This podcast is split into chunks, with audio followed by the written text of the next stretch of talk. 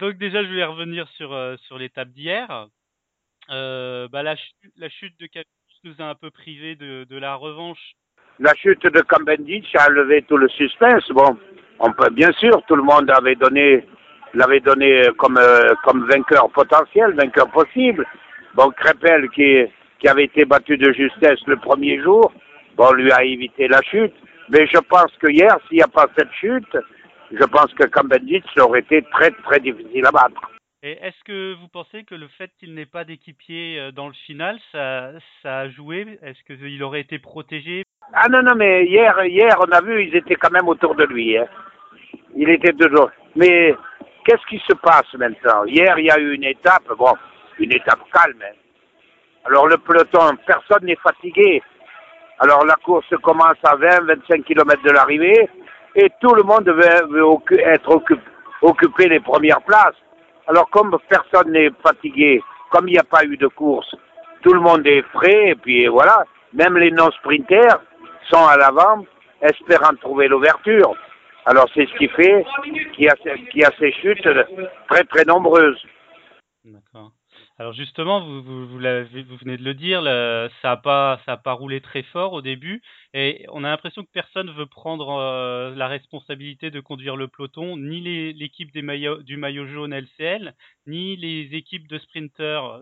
Ah non, non, les seuls, les seuls qui prennent leur responsabilité au début, c'est l'équipe du maillot jaune, quoi. Maintenant, quand, quand, maintenant, quand Scélérat est bien parti pour conserver le maillot jaune, jusqu'à la montagne, il n'y a aucun problème. Hein.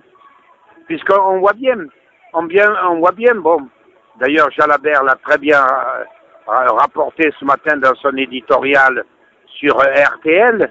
Bon, il a dit, bon, lorsque j'étais coureur, moi, on nous reprochait un peu une course monotone, mais maintenant je suis de l'autre côté de la barrière et je vois très bien que c'est un peu ennuyeux, ennuyeux et agaçant. C'est le même, c'est le même scénario qui se passe. Tout de suite, euh, il y a une échappée de 2, 3, 4 coureurs qui prennent pratiquement 10 minutes, 5, 6 minutes, et puis après, stop, c'est fini. On commence à rouler, à, rouloter, on maintient, l'avance, et puis à 7-8 bornes de l'arrivée, tout rentre dans et c'est le sprint massif inévitable. Et hier matin, justement, avant le départ, euh, Alain Galopin, le directeur sportif de, de l'équipe du maillot jaune LCL, avait, avait dit, avait annoncé dans la presse que c'était pas une priorité de conserver le maillot jaune. C'était pas un peu du bluff pour, euh, pour, de, pour donner la, la, responsabilité aux, aux, équipes de sprinteurs mais, mais bien sûr, mais bien sûr que c'est du bluff. On le voit bien. On le voit bien, puisque qu'est-ce qui se passe maintenant? Euh, Tout le monde, il y, a une, il y a 200 coureurs qui se tiennent pratiquement dans la minute, en fait. Euh, j'exagère peut-être un peu. Alors si on laisse pas, euh, si ces coureurs devant, s'il y avait des coureurs à l'avant qui aient 10 minutes ou 9 minutes de retard au classement général, aucun problème, l'échappée se développerait. Mais là, en ce moment, qui prendrait la responsabilité? Ce sont les équipes des, des sprinters qui voudraient, euh, avant la montagne, avoir une chance de remporter une étape. là, c'est inévitable. Mais, mais, vous, par exemple, si vous, vous seriez euh, directeur sportif, est-ce que vous encourageriez vos, vos coureurs à, à s'échapper euh, sur des étapes comme hier ou comme aujourd'hui encore pour être devant? Ça sert à quelque chose ou pas? Ben, euh, Non, apparemment, ça sert à montrer le maillot pendant des heures à la télévision. Maintenant, les, les sponsors et les directeurs sportifs, c'est peut-être ce qu'ils recherchent, qui est lassant. Qui est lassant, il y a une échappée qui, se développe, je me répète, trois, quatre coureurs, et derrière, il ne se passe rien. Il n'y a aucune contre-attaque. Bon, il y a, je sais pas combien d'équipes, 22, 23, 24 au départ de ce Tour de France. Il y a des équipes, des coureurs qui n'ont aucune chance de ne, ne rien faire.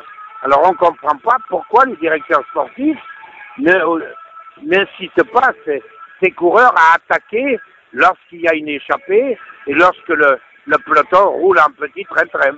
À l'époque où vous couriez, ça, ça existait ce, ce, ce, ce, genre de cette configuration de course? Ah non non pas du ah non ah non non pas du tout. C'était une, une une tactique complètement différente. Bon et puis et puis bon la concurrence était moins rude. On était 148 au départ. Maintenant, ils sont 200, 200 pratiquement au départ. C'est, le, depuis que les pays de l'Est sont, euh, sont dans le professionnalisme, la concurrence était plus raide et plus, plus rude. Et puis maintenant, c'est une autre question de, de voir euh, les choses, quoi.